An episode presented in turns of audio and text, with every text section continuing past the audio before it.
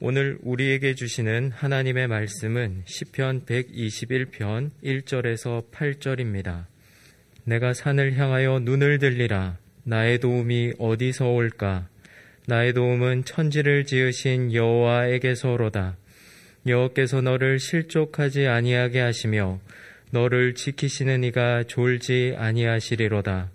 이스라엘을 지키시는 이는 졸지도 아니하시고 주무시지도 아니하시리로다. 여호와는 너를 지키시는 이시라. 여호와께서 네 오른쪽에서 네 그늘이 되시나니 낮의 해가 너를 상하게 하지 아니하며 밤의 달도 너를 해치지 아니하리로다. 여호와께서 너를 지켜 모든 환난을 면하게 하시며 또 네 영혼을 지키시리로다. 여호와께서 너의 출입을 지금부터 영원까지 지키시리로다. 아멘. 2022년이 시작되었습니다. 올 한 해 동안도 교우님들의 가정과 일터에 주님의 은총이 충만하시기를 기원드립니다. 어, 매년 연말 연시가 되면 교우님들이 맞이하는 새해가 진정한 새해가 되기를 소망하고 기도하지만 올해는 더욱더 간절합니다. 또한 우리가 어느 자리에 있든지 우리 각자가 주님의 은총과 주님의 역사의 채널이 되고 그래서 우리가 주님의 사람으로 점점 더 성숙되어 가기를 소망합니다. 이 소망이 그저 희망사항으로 끝나지 않기 위해서는 우리가 또렷하게 바라보아야 할 것이 있습니다. 그 바라봄이 없다면 달력이 계속 교체되어도 그것은 연도의 숫자의 변화일 뿐 진정한 새해를 맞이하는 것은 참 요원할 것입니다. 시편 121편에는 성전으로 성전에 올라가는 노래라는 표제어가 붙어 있습니다. 시편 120편부터 134편까지 15편에는 모두 성전에 올라가는 노래라고 표제어가 붙어 있습니다. 하나님께서는 이스라엘 백성에게 1년에 세 차례 6월절이라고도 불리우는 무교절과 오순절이라고도 불리우는 칠칠절 그리고 장막절이라고도 불리우는 초막절의 절기를 지키라고 명령하셨습니다. 예루살렘이나 그 근처에 살지 않고 이스라엘 북쪽 갈릴리 지역에 사는 사람들과 이스라엘을 떠나 사는 사람들에게 성전으로 올라가 예배를 드리는 것은 굉장히 큰 일이었습니다. 그래서 큰 절기에 온 가족이 예배를 드리기 위해서 성전으로 올라가며 이 노래들을 불렀습니다. 그래서 이 열, 시편 15편을 성전 순례시라고 부릅니다.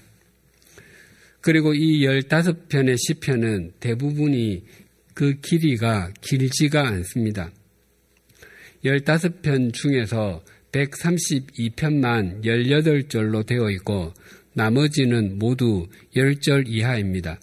그리고 131편과 133편은 단 3절로 구성되어 있습니다.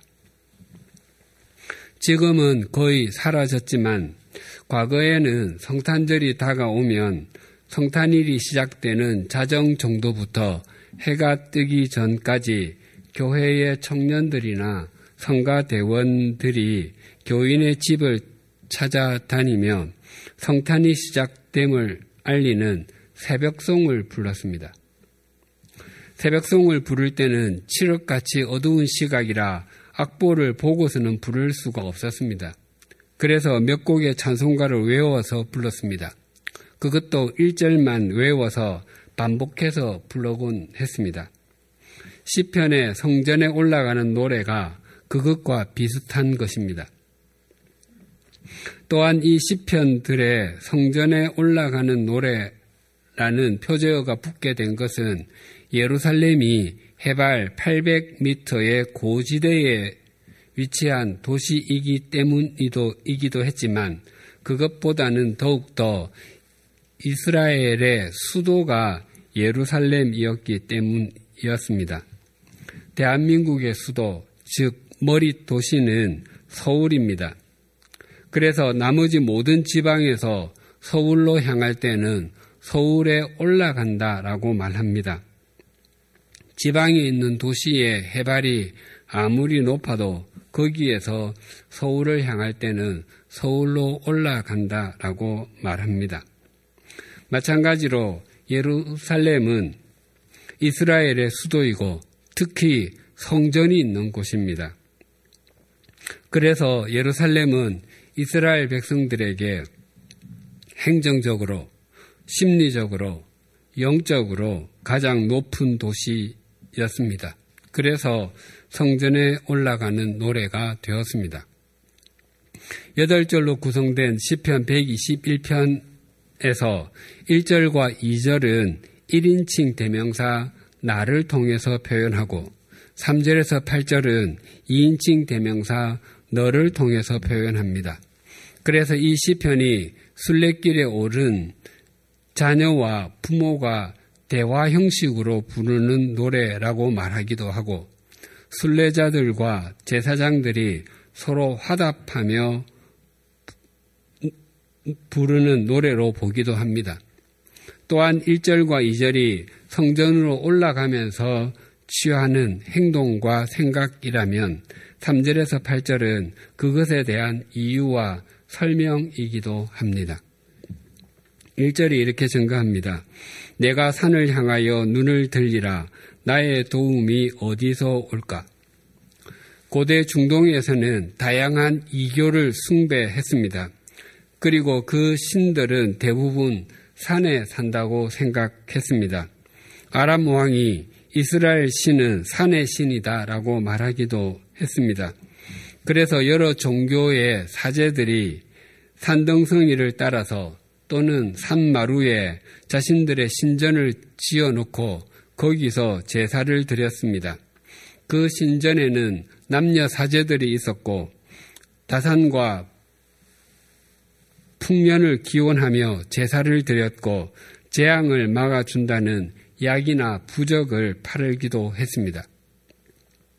그것을 아는 순례자들이 예루살렘 성전을 향하여 올라가면서 이렇게 노래하는 것입니다. 내가 눈을 들어서 산등성이와 산마루에 있는 여러 신전들을 봅니다. 어느 신이 나에게 도움을 줄 수 있을까요? 바알 신이 내 인생을 책임져 줄까요? 아세라 여신이 내 인생을 풍성하게 만들어 줄까요? 또 태양신의 사제들이 내 삶의 길에 도움이 될까요? 아니면 달신의 여사제들의 가르침이 내 삶을 의미있게 가꾸어 가는데 도움이 될까요? 그래서 산을 향하여 눈을 든다고 하는 것은 단지 고개 드는 행위를 표현하는 것이 아니라 눈에 들어오는 성전을 바라보고 그 위에서 역사하시고 인도하시는 하나님을 본다는 의미입니다. 그래서 2절에서 이렇게 고백합니다. 나의 도움은 천지를 지으신 여호와에게서로다. 히브리어 성경의 문장 순서대로 1절을 번역하면 이러합니다. 내가 눈을 듭니다. 산을 향하여 어디서 올까요? 나의 도움이. 그리고 2절도 히브리어 성경 순서대로 번역하면 이러합니다. 나의 도움이 여호와에게서 옵니다. 천지를 지으신 분. 1절의 마지막 말과 2절을 시작하는 말이 나의 도움이입니다. 그래서 1절과 2절은 도움을 강조합니다. 이 도움이라는 단어는 구조, 원조 등의 의미를 지니는데 특히 전쟁 중에 위기에 처한 아군에게 군사와 물자 등을 지원하여 보낼 때 사용하던 말이었습니다. 즉 시인은 자신이 영적 전쟁을 전투를 치르고 있는데 그 싸움을 싸워갈 수 있는 힘, 도움이 하나님께로부터 온다고 고백하는 것입니다. 그 하나님이 천지를 지으신 여호와이시기 때문에 그 어떤 상황에서도 도우실 수 있고 또 그 어떤 어려움도 이겨낼 수 있, 있 도록 하실 수 있다고 고백하는 것입니다. 또한 시인은 천지를 지으신 여호와라고 고백할 때에 그 천지 속에 자기 자신도 들어 있음을 압니다. 그래서 자신을 도울 수 있는 분이 하나님이신 것을 알고 있습니다. 또한 이 도움이라고 하는 단어는 돕는 배필이라고 할 때 돕는과 같은 단어입니다. 하나님께서 보시기에 사람이 혼자 사는 것이 좋지 못해서 내가 그를 위하여 돕는 배필을 짓겠다고 말씀하시고서 여자를 창조하셔서 아담에게 이끌어 오셨습니다. 그래서 돕는 배필은 일방적인 보조자, 조력자를 뜻하는 말이 결코 아닙니다. 즉, 아담은 하와의 도움을 받아야만 하는 존재, 하와도 아담의 도움을 받아야만 하는 존재라는 의미입니다.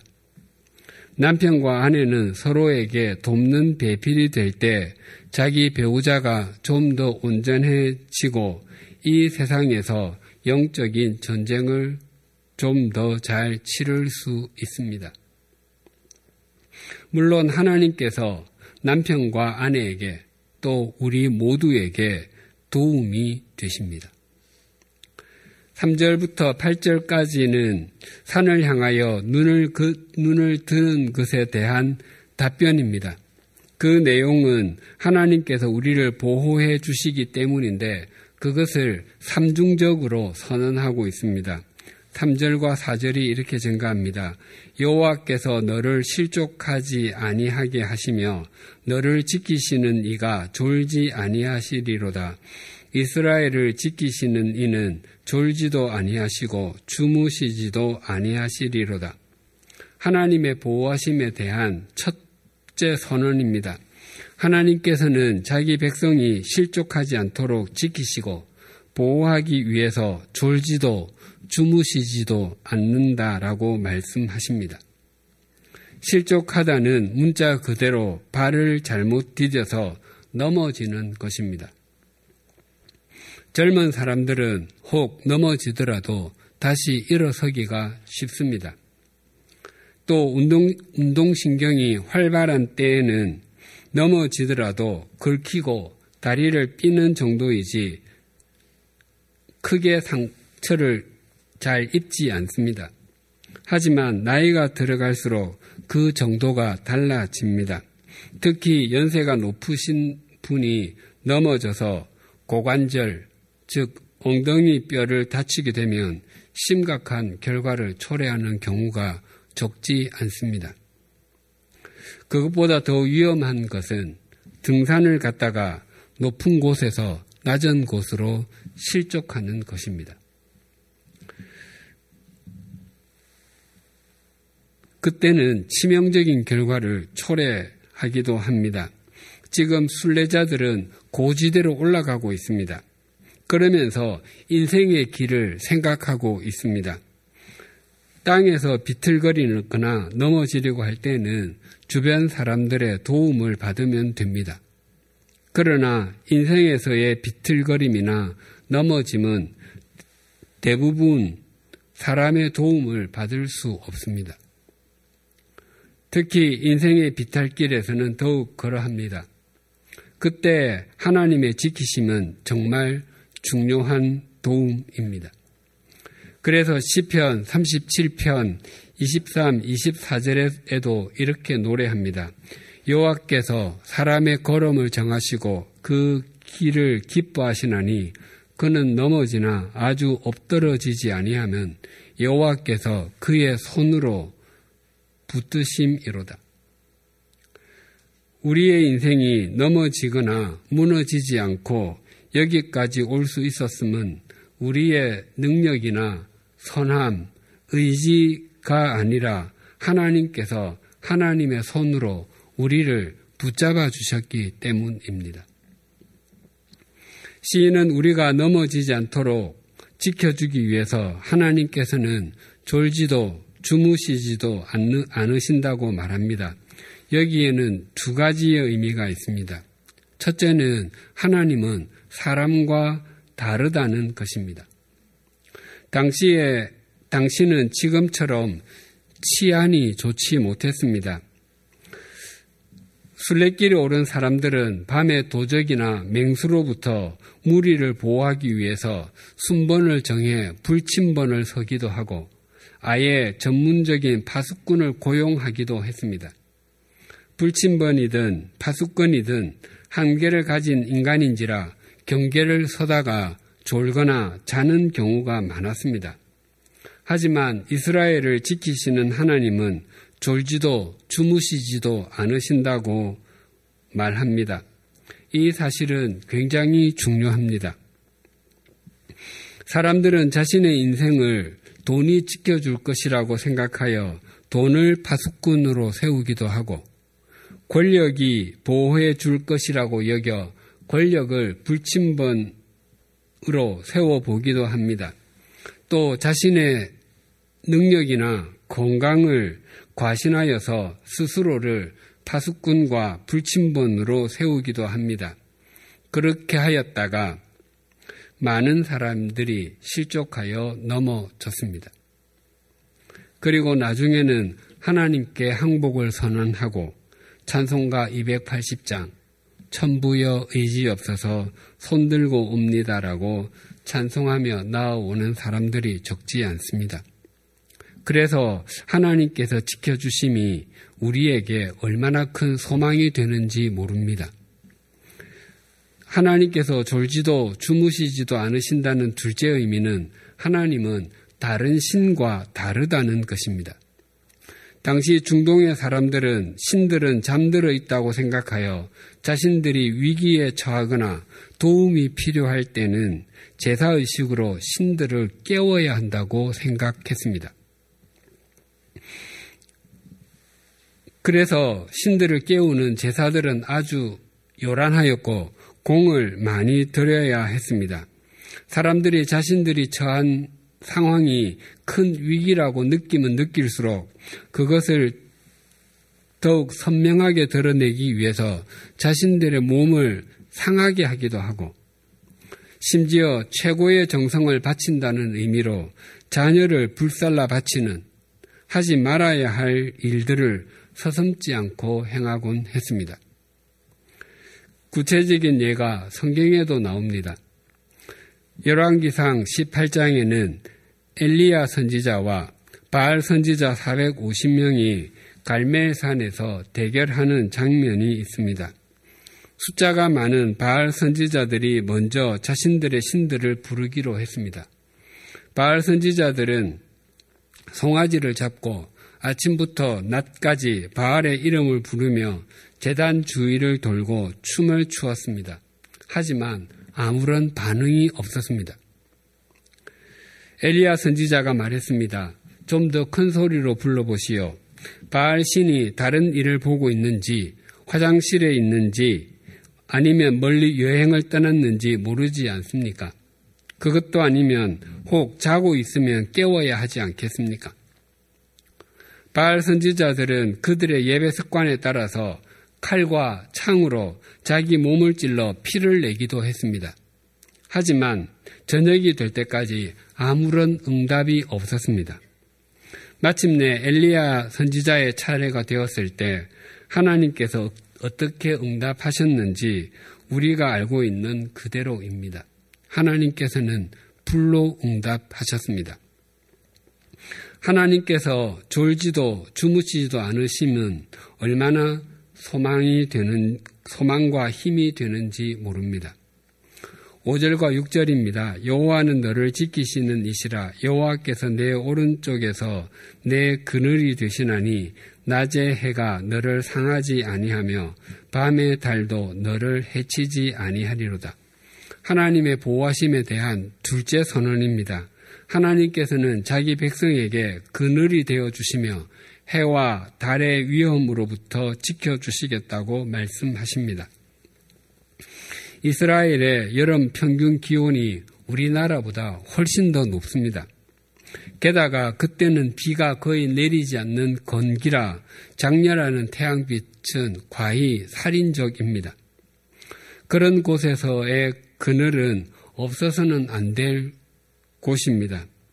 하나님께서 자기 백성에게 오른쪽에서 그늘이 되어 주신다고 합니다. 오른쪽은 성경에서 늘 능력을 뜻하는 곳입니다. 즉 하나님께서 인생길에서 장렬하는 태양빛과 같은 위험이 있을지라도 능력으로 지켜주시겠다고 약속하시는 것입니다.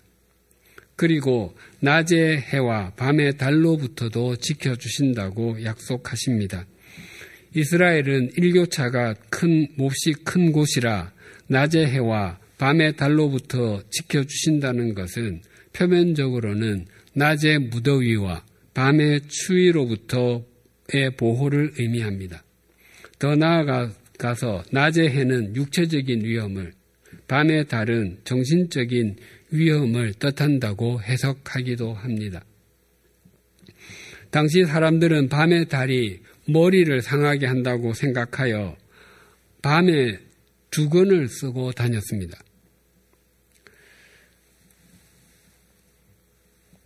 그래서 지금도 영어 단어에서 정신이 아픈 것들을 달과 관련된 단어로 표현하기도 합니다. 문자적으로 달에라는 의미의 영어 단어 루나틱은 정신이 온전하지 않은 사람을 의미하고 문스트럭은 사랑에 빠져 정신이 이상한이라는 뜻의 형용사입니다. 그래서 그늘이 대신과 낮의 해가 상하지 못함, 밤의 달이 해치지 못함은 그 어떤 상황 속에서도 지켜주실 것을 약속하시는 것입니다. 하나님의 보호하심에 대한 셋째 선언은 이렇게 증가합니다. 7절과 8절이 이러합니다. 여호와께서 너를 지켜 모든 환난을 면하게 하시며 또 내 영혼을 지키시리로다. 여호와께서 너의 출입을 지금부터 영원까지 지키시리로다. 환난에서도 지켜주시며 영원히 출입을 지켜주실 것이라고 약속하십니다. 우리 성경에는 모든 환난을 면하게 하시며로 되어 있는데 본 의미는 모든 환난에서 지키시며입니다. 환난에서 면제가 되면 얼마나 좋겠습니까? 그러나 환난에서 면제된 인생은 세상에 단 한 사람도 없습니다. 만약 환난에서 면제된 인생이 있다면 그것 자체가 이미 감당할 수 없는 큰 형벌이 될 것입니다. 하나님은 우리가 어떤 환난이나 고통 속에 있을지라도 우리를 지켜주시는 분이십니다. 그래서 다윗도 그 하나님을 경험하고서 여호와는 나의 목자시니 내게 부족함이 없으리로다라고 고백했습니다. 다윗이 아무런 환난을 겪지 않았던 것이 아니라 우리가 아는 대로 그가 아들일 때에 부모와 자녀 관계, 형제 관계, 주군과 신하의 관계, 부부 관계, 그가 아버지일 때에 부모와 자녀 관계 등 환난을 겪지 않은 부분이 없습니다. 그럼에도 양과 같은 자신의 목자가 되신 양과 같은 자신을 목자 대신 하나님께서 지켜주셨다고 고백하는 것입니다. 또한 출입을 지키신다는 것은 몇 가지의 의미가 있는데 아침에 일터로 나갔다가 저녁에 집으로 돌아올 때의 삶을 지켜주신다는 것입니다. 아침에 일터로 나갔다가 저녁에 집으로 들어오지 못하는 사람이 적지 않습니다. 또한 순례의 길을 출발할 때부터 돌아올 때까지 지켜주신다고 말씀하시는 것입니다. 그 길에는 강도의 위험도 있었고 험한 길의 위험도 있었고 우상 숭배의 위험도 있었습니다. 우리가 믿음의 길을 잘 걸을 수 있음은 하나님께서 지켜주심의 결과입니다. 또한 우리가 태어나 인생을 출발할 때부터 영원한 나라로 들어갈 때까지 지켜주신다고 말씀하시는 것입니다. 그래서 우리가 지금까지 올 수 있었음은 하나님의 지켜주심 때문입니다. 우리는 조금 전에 2022년이라는 시간 속으로 들어왔습니다. 우리가 살아갈 2022년에도 다양한 종류의 오르막과 내리막이 있을 것입니다. 자신의 인생길에서 눈을 들어 영원하신 하나님과 시선을 맞추고 하나님을 목적 삼으면 2022년 1년 12달 365일이 새해로 펼쳐지지만 세속적인 가치관에 눈을 맞추고 그것을 목적 삼으면 2022년은 그저 묵은 해의 연장이 될 뿐입니다. 코로나19는 지난 2년 동안 전 세계를 강타하여 저, 세상의 정치나 경제는 말할 필요도 없고 대부분의 영역의 지도를 다 바꾸어 놓았습니다. 또한 교회도 예외가 아니었습니다. 그래서 예배와 성경 공부를 비롯한 다양한 모임이 온 오프라인을 병행해 이루어지고 있습니다. 온 사회에 비대면이 일상화되자 온라인을 통해서 많은 것들이 이루어지게 되면서 우리에게 굉장히 가까이 다가온 것이 있습니다. 그것은 메타버스입니다. 처음에는 이것이 게임이나 엔터테인먼트에 속한 것인가 하고 생각했었습니다. 하지만 앞으로 사람들의 삶에 이것이 굉장히 많은 영역을 차지하게 될 것입니다. 메타버스는 초월이나 가상을 의미하는 접두어 meta와 우주 또는 세상을 뜻하는 universe의 합성으로 현실 세계와 가상 세계가 합쳐진 확장 가상 세계라고 할 수 있습니다. 이것은 지금으로부터 30년 전인 1992년에 출간된 소설 스노우 크래시에서 처음 사용한 말이라고 합니다. 우리나라 대형 포털에서 만든 제페토라는 가상 플랫폼에는 작년 10월 기준으로 2억 4천만 명이나 가입되어 있습니다. 영화 아바타나 매트릭스 속의 세상이 메타버스입니다. 뿐만 아니라 페이스북, 카카오톡, 유튜브 등 소셜미디어 등에서 활동하는 것도 모두 메타버스 속에 참여하고 있는 것입니다.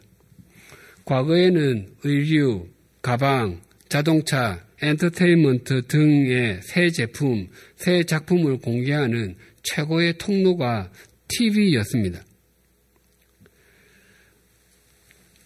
그러다가 그 통로가 인터넷이 되었다가 유튜브가 되었고 이제는 메타버스 플랫폼이 되어가고 있습니다. 또 코로나19로 음악 팬들이 콘서트장에 직접 갈 수 없게 되자 가수들이 메타버스에서 콘서트를 열게 되었습니다.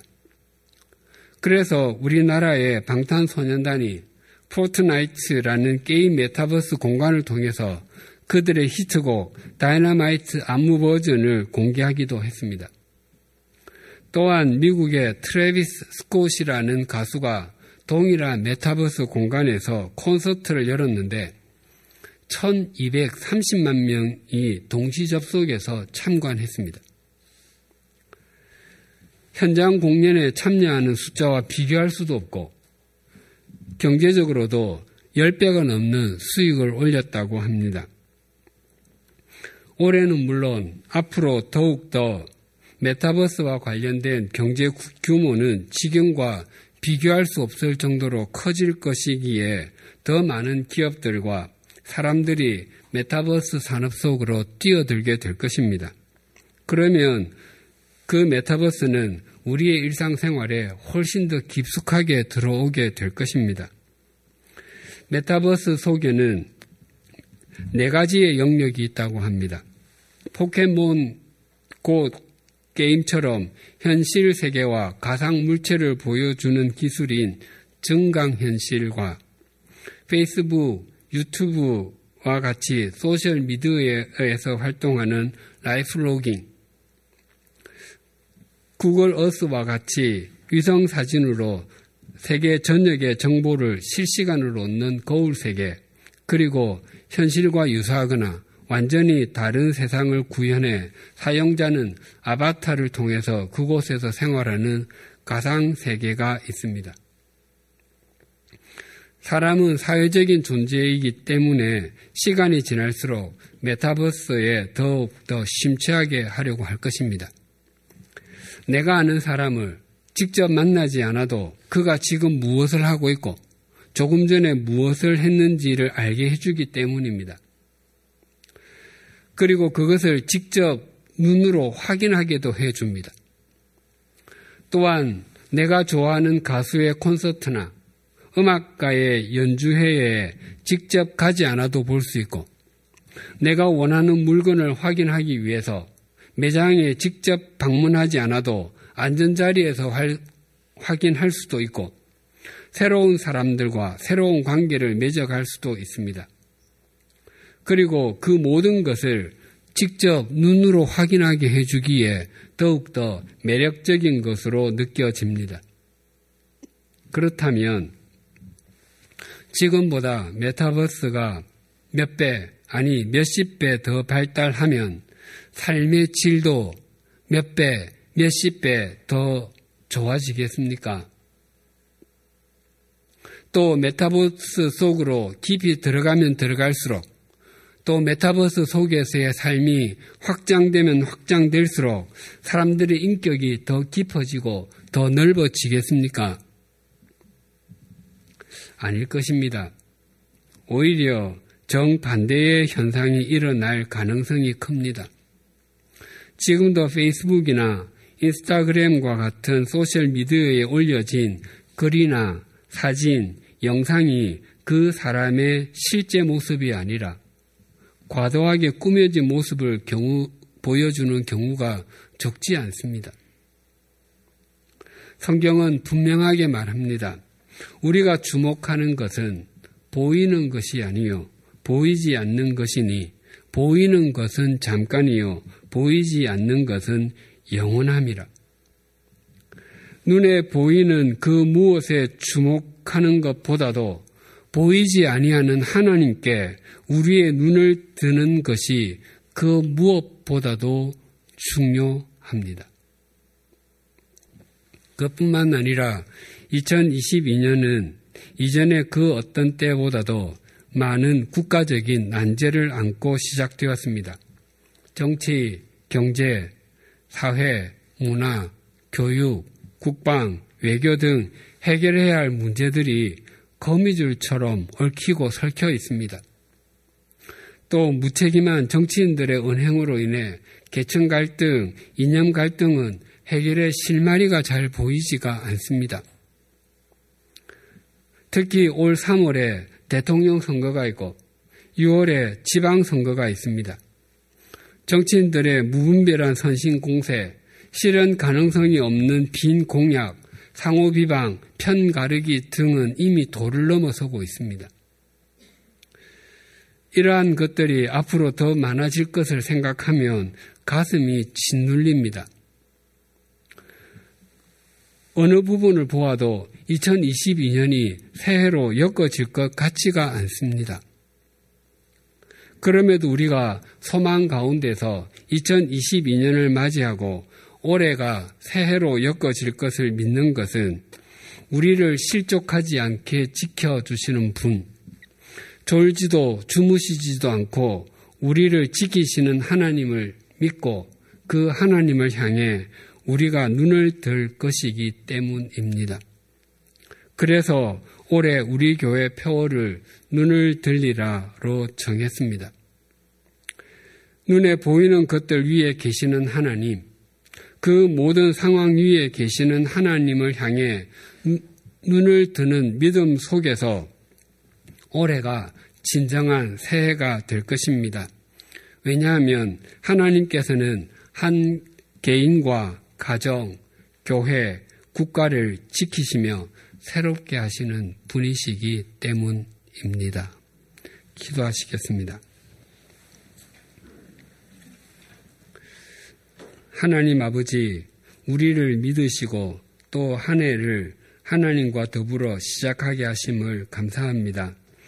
우리의 눈을 들어서 우리의 도움이 어디서 오는지를 봅니다.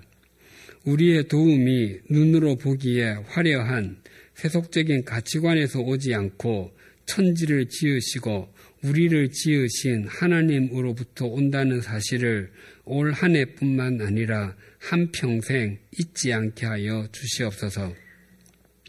우리가 지금까지 살아오면서 실족하지 않고 여기까지 올 수 있었음은 우리가 잘 걸었기 때문이거나 조심해서 걸었기 때문이 아니라 하나님께서 졸지도 주무시지도 않으시면서 지켜주셨기 때문임을 되새겨 주심도 감사합니다. 또한 하나님께서 우리에게 그늘이 되어 주시고 낮에 해가 상하지 못하게 막아 주셨고 밤의 달도 해치지 못하도록 지켜 주셨기에 하나님의 자녀로 살아올 수 있었습니다.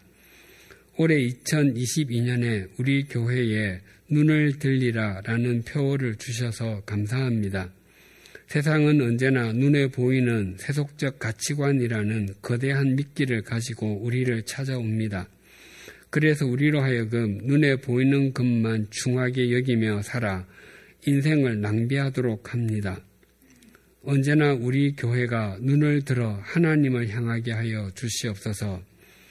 또한 사방을 둘러보면 모든 것이 암울해 보입니다. 그럼에도 우리가 소망 가운데 2022년을 맞게 해주셔서 감사합니다.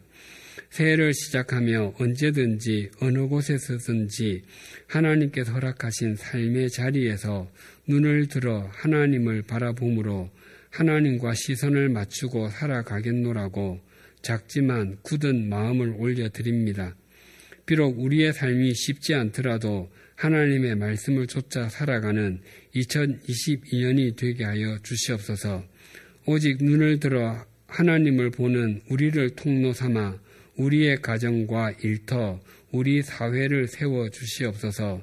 그리하여 올해가 우리 모두에게 진정한 새해로 경작되게 하여 주시옵소서. 예수님의 이름으로 기도드립니다. 아멘.